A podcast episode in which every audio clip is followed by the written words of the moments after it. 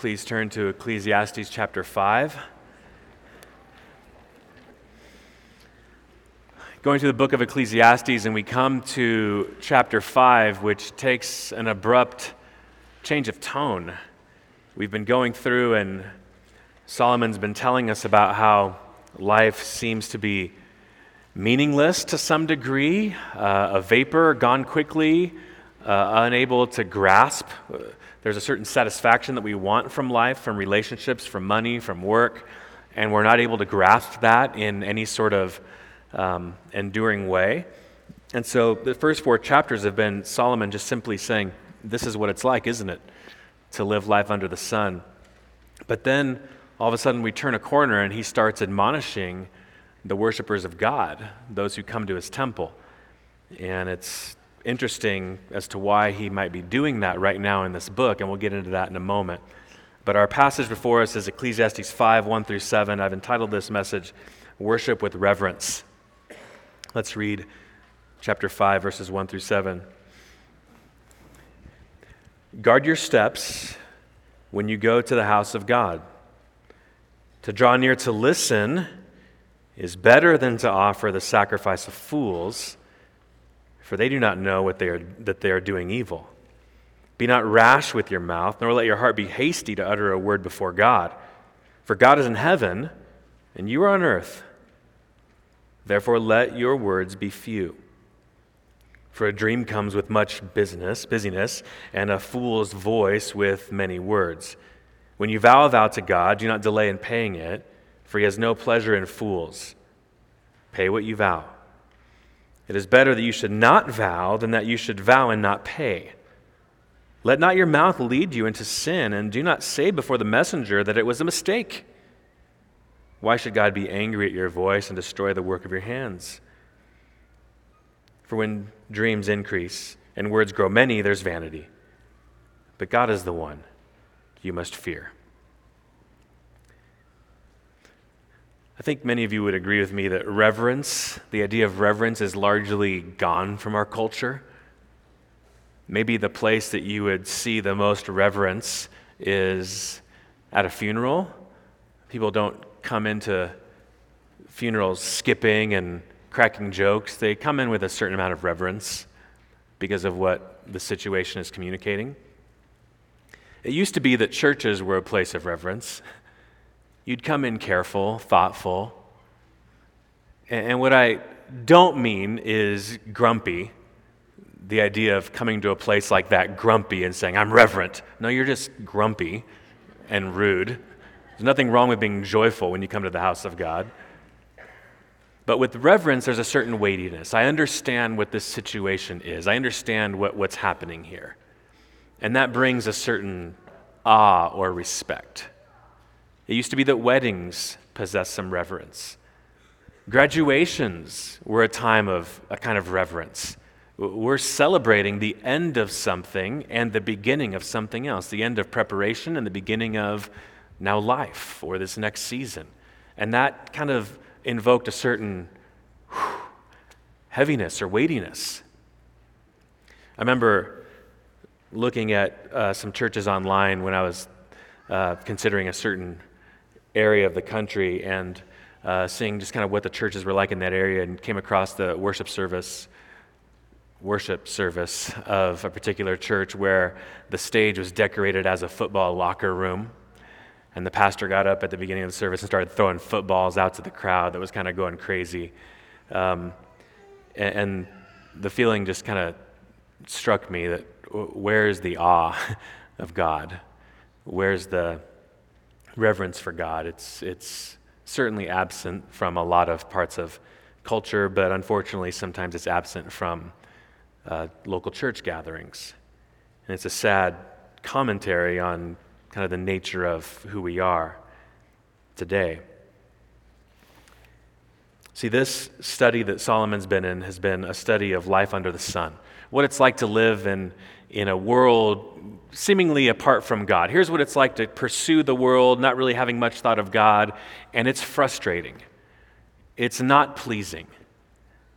And I think the connection between chapters 1 through 4 and here, chapter 5, all of a sudden, out of nowhere, this, this admonishing of followers of God as they come to the temple. Like, watch how you come to the temple of God. What's the connection there? I think the connection is oftentimes a frustrated people start to just throw their hands up and they just start to get loose with their lips and everything. I'm frustrated with how the world's working, and, and therefore I can say things like this. And Solomon's saying, Whoa, whoa, whoa.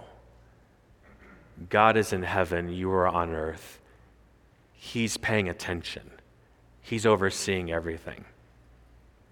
Again, it's been a life of studying, or it's been a study of life under the sun, apart from much about God.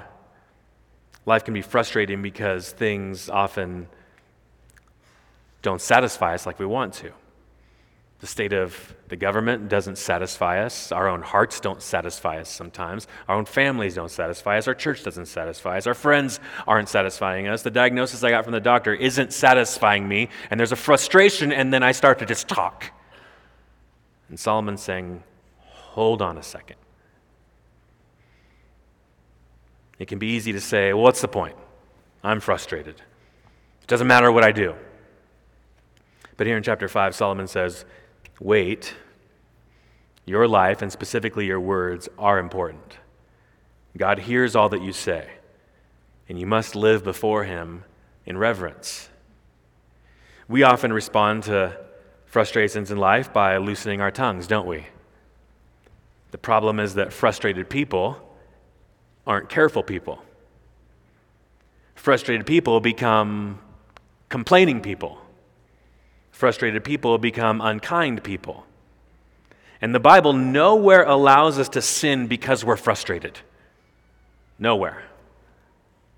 So it's good for us to consider a passage like this of people dissatisfied by the things of the world who can be frustrated, sometimes for right reasons, but that is never an excuse to start sinning or to live without reverence as we come before the Lord and especially as we come before the Lord together.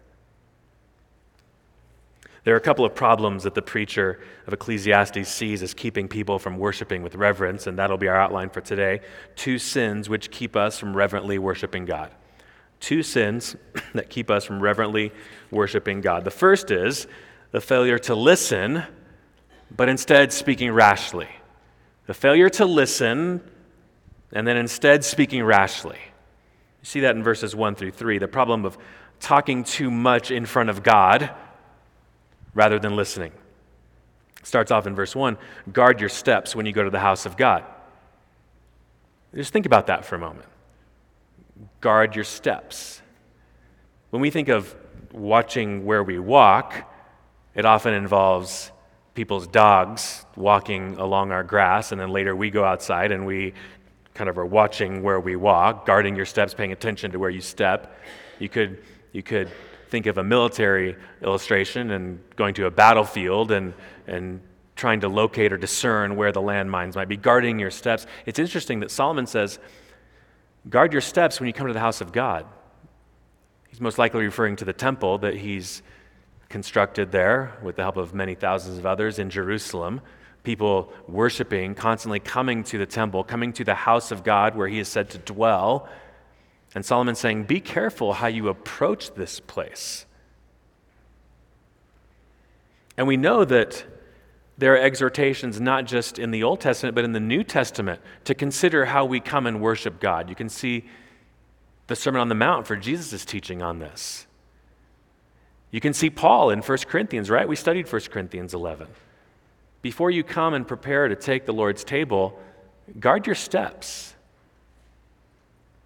Eat at home as they were coming early and taking and the, the food, the best food, and forgetting about the poor in the church. There is a call, Old Testament and New Testament, to consider how you approach the gathering of God's people for worship.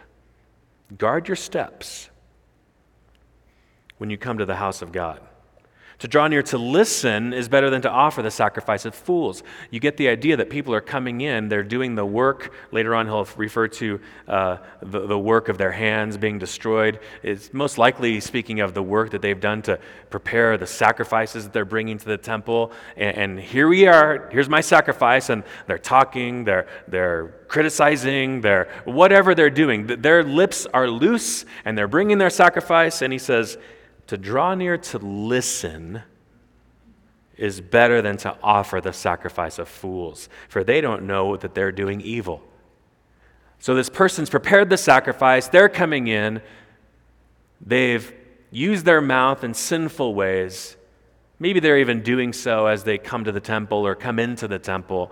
They come before the priest and they're offering the sacrifice. They think it's a sacrifice to God, pleasing to Him but they don't know that they're doing evil. Verse 2, we get an insight into the, why their words are the way they are. Be not rash with your mouth, anxious, worried with your mouth. That, that word rash has the idea of anxiety to it. So don't come into the gathering of God's people for worship. Don't come into that environment with anxiety on your heart so then your mouth is just running wild. That's what he's saying. Be not rash with your mouth, nor let your heart be hasty to utter a word before God. Uh, there are a few places in this passage, verses 1 through 7, that indicate God's listening. He's listening to what you say. For God is in heaven, and you're on earth. Now, I want to explain why Solomon uses this language. All throughout the scriptures, the scriptures communicate to us that God is near to his people, especially as they approach him in worship. God wants his people to know he's nearby. That's called the doctrine of immanence. He's close, he's on earth. He's near to his people. He dwells amongst his people. When we come to a New Testament reality, we understand that the Holy Spirit's been put into our hearts. He dwells in his people. And there's something very special about that. But we can't appreciate the immanence of God and say, well, then the transcendence of God, the fact that He is also out of this world, high and lofty. We can't say the immanence is wonderful and therefore he's not really transcendent anymore. No, no, no. Solomon's showing here yes, he's near you, but he's also over you. He's also watching and ruling and listening so don't be rash with your mouth, nor let your heart be hasty to utter a word before God, for God is in heaven and you are on earth. Therefore, let your words be few. For a dream comes with much business, and a fool's voice with many words. He utters a, a proverb here, and he's referring to the type of person that's always talking. I'm going to do this, I'm going to do that. Oh, here's my sacrifice, bringing my sacrifice, and I'm going to do this, and then afterwards we're going to go. And in all the talking, you can find all sorts of different sins pride, complaining, slander, promising things to God that they never get around to doing. And he's saying, a dream comes with much business. I'm going to do this, I'm going to do that. This is what I'm all about. And a fool's voice has many words. It's the person that makes promises to God but never come, gets around to doing it. It's a person who talks a big religious gain, game, but doesn't really back it up. And Solomon's saying, guard your mouth. Guard your mouth. You're on earth, God's in heaven. You're coming before his presence. Let your words be few. It is better to listen than to just blabber on and on. Listen when you come to the house of God. This person is talking too much to be able to listen. There's a reason they're not listening, it's because they're busy talking. The mouth is a problem. We see this, don't we, in Luke. Luke 10, Jesus and his disciples are gathered in a house, and in Luke 10, we hear we see a contrast between someone listening and someone talking, has some things to say. Luke 10 38, now as they were, went on their way, Jesus entered a village, and a woman named Martha welcomed him into her house. And she had a sister called Mary who sat at the Lord's feet and listened to his teaching. But Martha was distracted with much serving. And she went up to him and said, So notice Mary's listening, Martha's saying. She went up to him and said, Lord, do you not care that my sister has left me to serve alone? Tell her then to help me. She's not just criticizing Mary here, is she? She's criticizing the Lord. Do you not care? I'm doing all this work. I've been up since dawn. I've been preparing for you all, and she's just sitting there listening. Jesus says, The Lord answered her, Martha, Martha, you are anxious and troubled about many things, but one thing is necessary. Mary has chosen the good portion, which will not be taken away from her. He's actually telling Martha, stop criticizing her and start being like her. Listen. Listen to what I say, listen to what I teach. The connection's interesting between this passage here in Luke and the one in Ecclesiastes. I told you in Ecclesiastes that that word in verse 2, be not rash with your mouth, there's a certain anxiety behind that. Well, here, why is Martha speaking rashly? Jesus says, because she's anxious and troubled by so many things. Again, that's why I say that frustration and anxiety can tempt us to loosen our lips and to say things that we shouldn't be saying. Failure to listen, but instead speaking rashly, keeps us from worshiping reverently. Now, there are sins of the mouth that accompany sometimes the gathering of God's people, aren't there? Coming to the gathering of God's people and not guarding your step, but coming into the doors and you start gossiping, you start slandering, you start complaining, you start criticizing, you start belittling someone in the eyes of another person. And I wonder what the thinking is. I know there's a certain lack of thinking that comes with that. But is it possible that there's the thought, well, I'm right.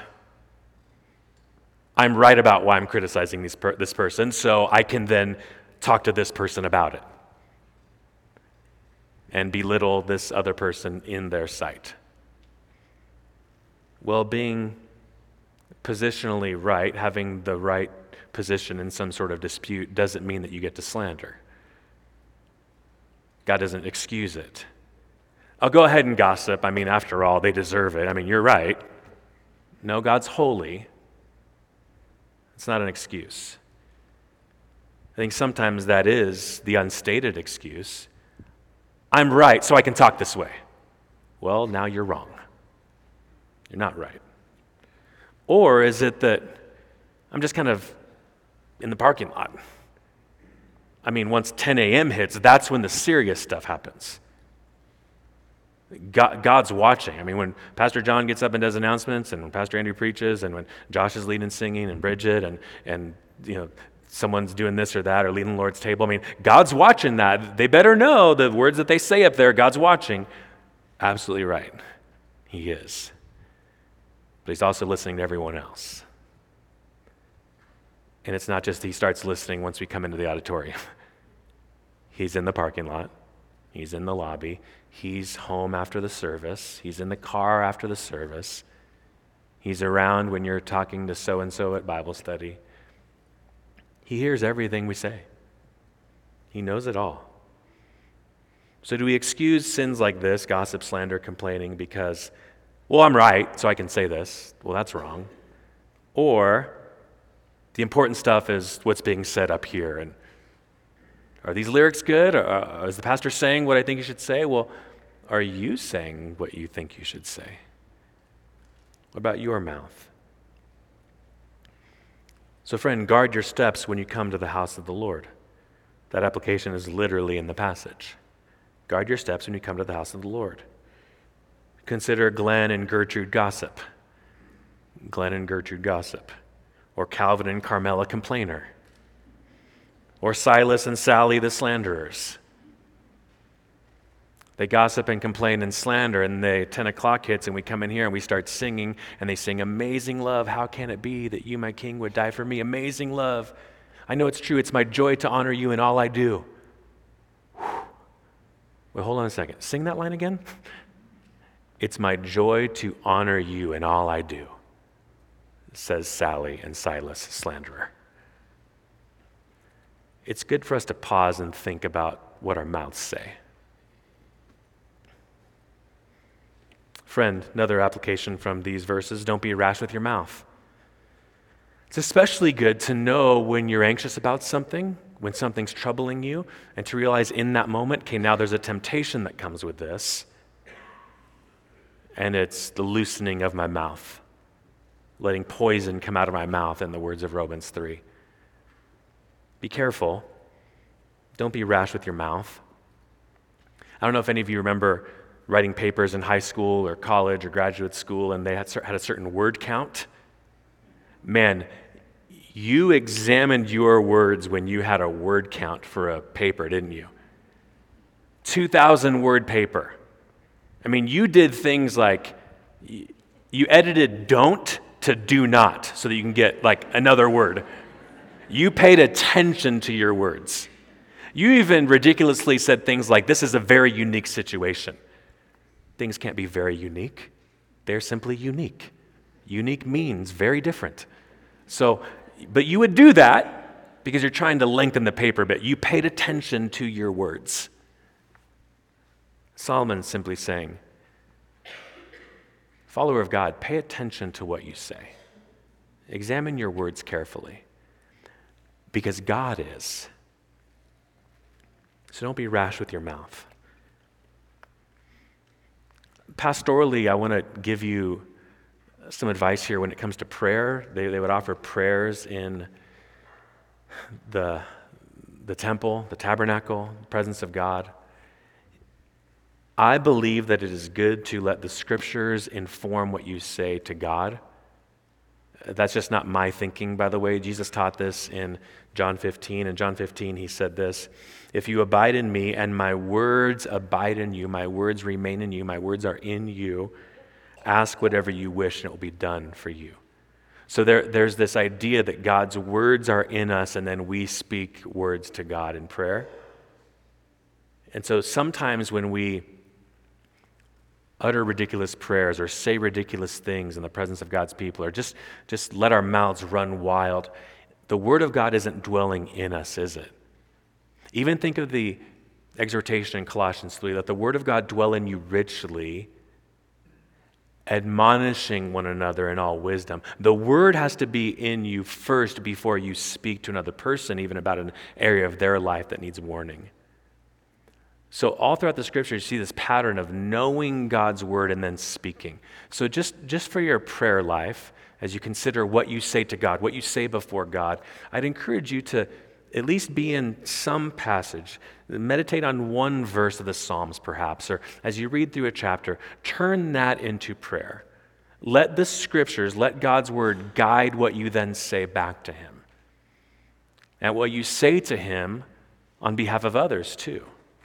So, just by way of application here, as we guard our steps, as we consider how we talk, as we approach God, it's good to let the scriptures inform what we say, whether it's to others or to God. So, I'd encourage you to read the scriptures before prayer. Read even intentional and thoughtful prayers of others. Some of you know of the little book of old Pilgrim uh, Puritan prayers, Valley of Vision. Those are good prayers, thoughtful prayers that reflect God's word that others have prayed for centuries, that we can then kind of jump on ourselves and pray those ourselves as our own heart is wanting to speak to God. So read the scriptures, read and pray the prayers of others, pray the scriptures. Come across a passage and pray a prayer of confession, pray a prayer of praise as you see the character of God reveal. Pray something for other people, pray something for other churches, Pray something for other mission partners. Meditate on it. Talk to God from His Word. It's a good way to guard your steps and guard, guard your mouth. So, failure to listen and speak rashly, and therefore then speak rashly, keeps us from reverent worship. We see that first in this passage. But there's a second sin that keeps us from reverent worship, and that's in verses 4 to 7 a failure to keep promises to God. A failure to keep promises to God. In this, in the ESV, they're referred to as vows, commitments that you've made to God. The preacher is going to speak of making flippant promises to God. And these are clearly noticed by God. God, if you, if you just would allow me to get this job, then I will give all of that extra income to some missions effort that my church is involved in. And then you get the job. Where, where's the additional income to the missions effort? Well, I mean, uh, well, where is it? Or, God, if you, if you just let me pass this test, then I'll do this for you. God, if you, if you would just, I'm getting older here, if you would just give me a spouse, I, I will love them exactly like you call me to love them. How's that going? Be careful, because God does listen when we speak. Verse 4 When you vow a vow to God, do not delay in paying it, for he has no pleasure in fools when you vow a vow. Now, vows are not commanded in the Bible. A vow is a free will offering, a free will commitment. You can make a vow to God, you can commit to doing something for Him, but those should be done very carefully. There are many examples in the scriptures of failing at keeping vows to God. Here's one of them. So it's not required that you make all these promises to God. If you're going to, then pay it. When you vow a vow to God, do not delay in paying it, for he has no pleasure in fools. How do we make vows today? We make marriage vows today before God and these witnesses. Those are big commitments. We make vows to one another in the local church. We commit. I'll do this as your brother and sister in this local church. I'll receive this from you, my brother and sister in this local church. How are we doing with our membership commitments? How are we doing with our marriage vows? God's listened to all of these. He pays attention. He's in heaven. He sees all. He knows all. When you vow a vow to God, do not delay in paying it, for he has no pleasure in fools. Pay what you vow. Verse 5 It is better that you should not vow than you should vow and not pay. So just don't make commitments that you can't keep. The song lyric I recited earlier, we actually don't sing that song here. Amazing love. It is amazing. That's not the reason we don't sing it. It is God's amazing love.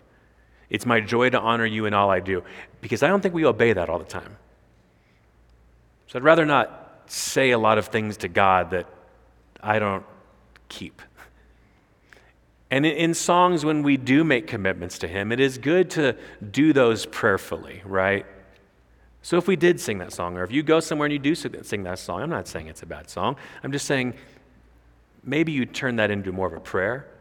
Lord, make it my joy to honor you in everything I do. Words matter. Words to God matter. He does care. He's our Father. He listens, and that's glorious. That's wonderful. Joel Beeke says that it's good to know that God is near us and a friend to us. Jesus is called our brother. It's good to know that He's near. But that can never allow us to dismiss how holy and righteous He is. It can never kind of then give us the freedom to say whatever we want. We can't do that. Verse 6 let not your mouth lead you into sin, and do not say before the messenger, I take this to be the priest, the one that represents God to you and you to him. I Take that to mean the priest because Malachi 2 refers to the messenger as the priest. So it's this person coming to the temple, the priest is there, and this person makes a voluntary vow to God I'm going to do this, and then doesn't get around to paying it. And the priest says, Hey, you were going to do this. Well, It was a mistake. I, I really shouldn't have said that. Well, that's true, but you did. Let not your mouth lead you into sin. Do not say before the messenger that it was a mistake. Why should God be angry at your voice and destroy the work of your hands? Again, the work of your hands there, I, I, do believe that is referring to the sacrifice they think they're giving. I've done the work to get this here, and, and I brought it to the priest, and it was, I mean, I came from 10 miles away and brought this bull up the hill, and, and now we're here, and God's going to accept my offering. But it's the picture of God destroying the work of your hands. And again, verse 7 ends like the previous paragraph ends, verse 3 For when dreams increase and words grow many, there's vanity. I'm offering this to God. I'm going to promise this to God. God, I'm going to do this for you. God, if you give me this, I'm going to do this. Lots of words and dreams, but it's all empty. And then this at the very end. But God is the one you must fear. And I've told you before that our English word fear doesn't fully grasp what this is a call to. Let me say it this way God is the one you must revere, look to, be in awe of, be amazed by. You're running your mouth. Look to God and see his character. Think about what he's like. Revere him. Be in awe of him. That will help you to worship him then in the right way, with reverence. God is the one you must revere. The reason we have a hearing and a speaking problem is that we have a seeing problem. We don't behold the Lord enough. We don't consider Him enough. We don't revere Him enough. We don't know Him well enough. But the more we fix our gaze on Him, think about Him, meditate on His Word, see His character all through the pages of Scripture, the more we're thinking about what He's like, appreciating what He's like, seeing what Jesus did for this little girl here, seeing how Jesus answered this question, here, the more we see Him,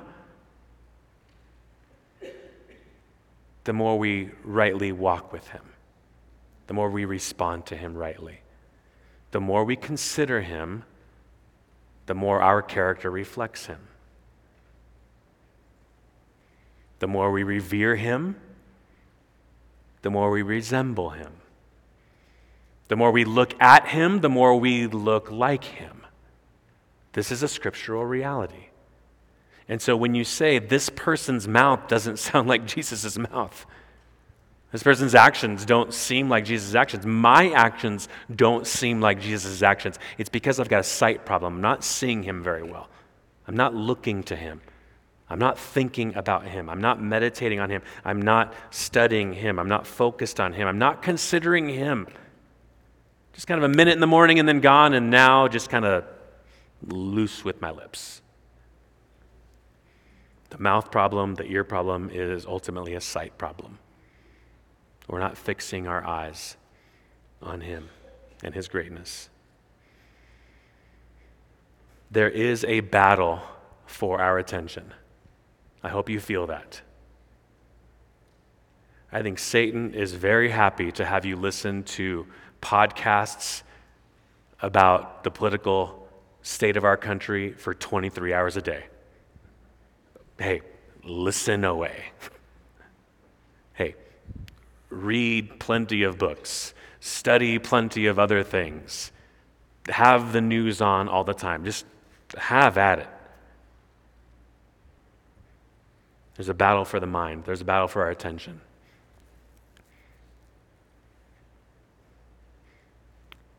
The God of this world, Satan, would love for us to be too distracted to revere God too distracted to come up with reasons why he's worthy of awe. You have to give your time to something. And we often give it to so many things that distract us from him. This is not me saying that to be a faithful Christian, you've got to be reading this 24 hours a day, eating breakfast, eating lunch, eating dinner, someone asking for help. Sorry, I'm reading the Bible. That's not what this is talking about. Blessed is the one who meditates on the word. Psalm 1.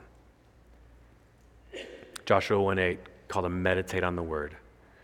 Colossians 3 calling us to let the word dwell in us richly. This could simply be praying, understanding the passage, thinking through it, taking time in it, so that it's marinating our heart, so that as we go from place to place, conversation to conversation, job to job, appointment to appointment, those words are at the forefront of our mind because we spent time thinking through them and talking to God about them and thinking and enjoying his character, what he's like. And that starts to change us. It literally does. Think about this. When Jesus called people to come into the Christian life, he said this This is the will of my Father, that everyone who looks on the Son and believes in him should have eternal life. The one who looks on, considers the Son. This is what happened when you became a Christian, isn't it? You were torn up about your own sin. You were frustrated by how you were living. And then you considered Jesus, the perfect representation of God because he is God. Shows us what God the Father is like as he comes in human flesh. And you realize this man is holy, and this man is also amazingly merciful to that person, to this person. Maybe he'd be merciful to me. And you looked upon the Son, and you believed in him, and you were given life. You entered the, Christ, the, the, the, Christian community, you entered a relationship with God by looking at the Son. Guess what, Christian? That's how you continue in the faith as well. That's how you continue growing as a Christian. You keep looking at God. Listen to this, 2 Corinthians 3:18. We recite this passage a lot around here because this is how we grow as Christians. And we all with unveiled face, comparing us to Moses, we all with unveiled face, beholding the glory of the Lord, are being transformed into the same image from one degree of glory to another.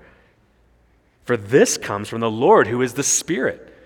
So, what this is saying is, Moses beheld the glory of God, and he had to put a veil over his face. Now, in understanding who Jesus is, now for these new covenant believers, we see Jesus in human flesh, God in human flesh, and we go, This is amazing. God came to earth, and this is what he's like. He's merciful, he's just, he's forgiving. This is amazing. So we behold the glory of God. We've seen what he's like. This is amazing. And when we see him, we move from one level of glory to the next. We are changed. What you revere, you resemble. What you look at, you start looking like. How does that happen? By the Holy Spirit. The Holy Spirit is putting God on display in front of us. That's how we grow. So listen, when we come to a passage that talks about our lips, I believe the wrong application is to do this. Oh, I know I've got such a mouth on me. Oh, I'm going to do better. Richard Sibbes said, You don't stop sinning by trying not to sin. You stop sinning by beholding God. You look at God and you look at how self controlled Jesus was with his words, and how his words gave life, and how his words gave comfort. And you start to then be like that as you consider Jesus. That's how we grow, that's how we change. And Solomon says at the end of our passage God is the one you must revere. The solution to our mouth problems is knowing God well and being in awe of Him. That's the solution. So, friend, keep your commitments to God. When you make them, keep them. Be careful about making them. Consider your marriage vows, consider your commitments that you've made to your local church. Consider even for every Christian, there's a reason baptism is public. You are identifying with Jesus Christ and you're identifying with Jesus as Lord. That's a commitment. And we'll see that in a moment. As these three are baptized, pray for them to keep their commitment to Jesus Christ, their Lord. Consider your commitments, keep them. But I want to end with this. If you've got a heartbeat this morning, you're probably convicted right now. considering the way you speak, considering, considering how you've treated your other brothers and sisters, considering things you've said to God and not fulfilled. I want you to consider Peter. Peter, the apostle, is just like us in that, right? One of you is going to betray me. Not me. I won't betray you. well, there's a commitment that he just made to God, and he didn't fulfill it. That night, he betrayed him three times, swearing that he wouldn't, swearing that he didn't know him. So, Peter knows what it's like to be you and I. We know what it's like to be Peter. But I want you to consider Jesus' relationship to Peter. After Jesus rose from the dead, how many times does the Bible show us that Jesus rebuked Peter for what he did? None. Why? Because Peter's sin had been taken care of. It was finished, it was over, it was done.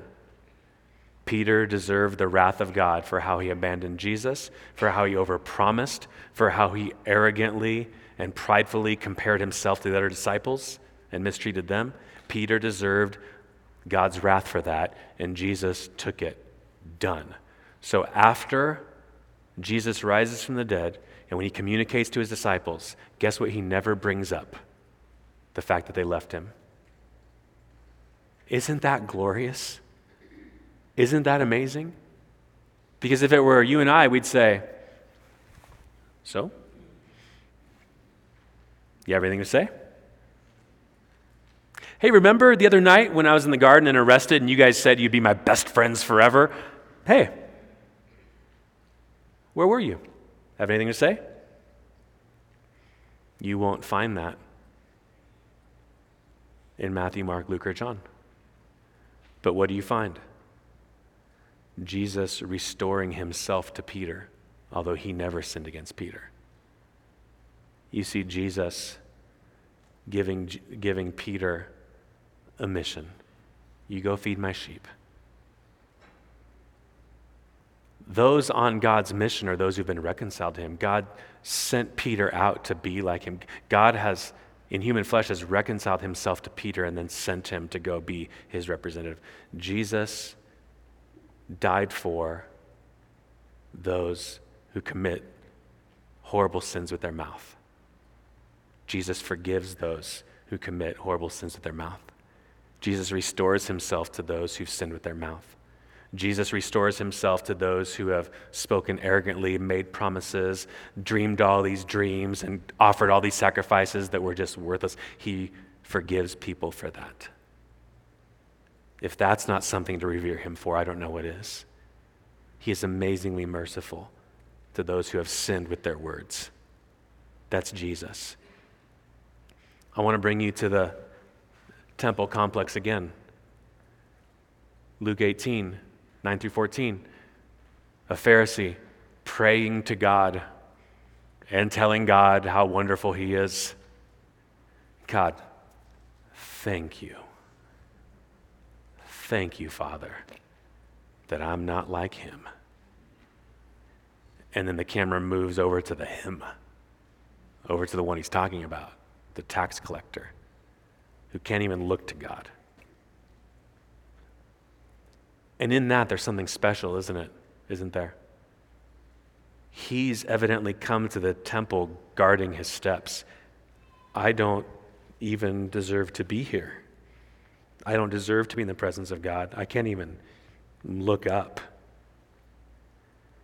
God, be merciful to me, the sinner. Here's another reason to revere God, to revere Jesus Christ, because Jesus says that's the one. That's the one who walked out of the temple, went home, and was declared perfectly righteous. That's the one. Jesus, a friend of sinners. Jesus merciful to a sinner. Jesus forgiving the sinner who knows that he's wronged and he's told God and he's asked for mercy. Jesus abundantly gives it. Friend, if you're here and you're not a Christian and you're convicted and you think, you know, I, I don't revere God, I haven't been living in light of Him being the judge, Him being the ruler, Him being good and gracious. I don't live in light of that. And I have sinned a number of ways with my mouth gossip, slander, lying, deceit. I've got really good news. That's exactly who God sent His Son to save. His Son, who never uttered a sinful word, has offered His perfect righteousness to sinners that say, Be merciful to me, a sinner and he also takes their sin upon himself. He died, he rose again, and now he gives life to his people who've been changed by him. So, Christian, consider your words, consider how you live before God. Behold his glory, look at him, study him, think about him, sing about him Tell your heart about Him. Talk to other people about Him. Praise your God and find yourself becoming more like Him as you look to Him. Recently, I came across a documentary that really captured my attention. It's very interesting. Um, some of you know the name Robert Caro. He's an author who's written four volumes with a fifth one coming on Lyndon Baines Johnson some of you are thinking this is the most boring thing you could ever be talking about. Well, I'm sorry. It's for illustrative purposes. Caro's a writer who, for decades now, has written on Lyndon Johnson. And he, in this documentary called Turn Every Page, he talks about uh, his early career as an investigative journalist. And his editor told him, as you investigate, as you look into matters, turn every page, look at everything that's there every court transcript, every interview, turn every single page. That reminds me a lot of coming into the house of God to listen. There are a lot of pages here. God has said a lot of things. He's promised us a lot of things. He's commanded us a lot of things. This is full of God's revelation to us. So it's a reminder to me as we come to the house of God, as we just go to our own house, as we live our jobs, as we just go through daily activities, turn every page, listen to what your God has said, know your God, know what He's like in Exodus, know what He's like in Mark, know what He says to the Philippians, know what He's saying, listen. Follower of God, listen to Him, listen to Him, listen to Him. Stop your mouth for a moment. Stop all the criticism. Stop all the frustrations. Listen to God. By the end of the documentary, and the documentary is not just about Robert Caro, it's about his editor also, Robert Gottlieb, and their connection together, writer and editor. And by the end of the documentary, they're turning every page that now Caro himself has written so at the beginning, it's turn every page and listen, read everything that you need to know. And then now he writes, he speaks, he communicates. And now they're turning every page and weighing everything that he said. And the documentary talks about even how semicolons are debated between author and editor. And they're considering everything Robert Caro has said on paper, written. I think that reflects the spirit of this passage also. Listen to what God is saying. Turn every page. And then when you speak, when you write, when you post, consider everything that you're saying. Turn every page. Because God is. So worship Him with reverence. Let's pray. Father, this is a wake up call of a passage. I'm asking that you would give us the ability to listen well to you, to hear what you say in your word, to how you instruct us. I pray in advance, even for the Bible studies starting in the coming months, going through the Gospel of John, that we would hear what you're saying, we would understand what you're communicating to us. So make us good listeners. Father, as we then listen and we consider, make us faithful speakers. Allow us to speak like your son would speak in any situation that we're in. Allow us to say things that you would have us say. Father, in our listening and in our speaking, we're asking that those acts of worship would be done because we revere you.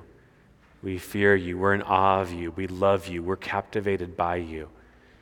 So I think, Father, at the end of this prayer and at the end of this passage, that's, that's the big request that the others flow from. Father, give us high and lofty thoughts of you. Jesus Christ, give us high and lofty thoughts of you. Holy Spirit, give us high and lofty thoughts of you so that we would then start to resemble who we revere. We pray all these things in Christ's name. Amen.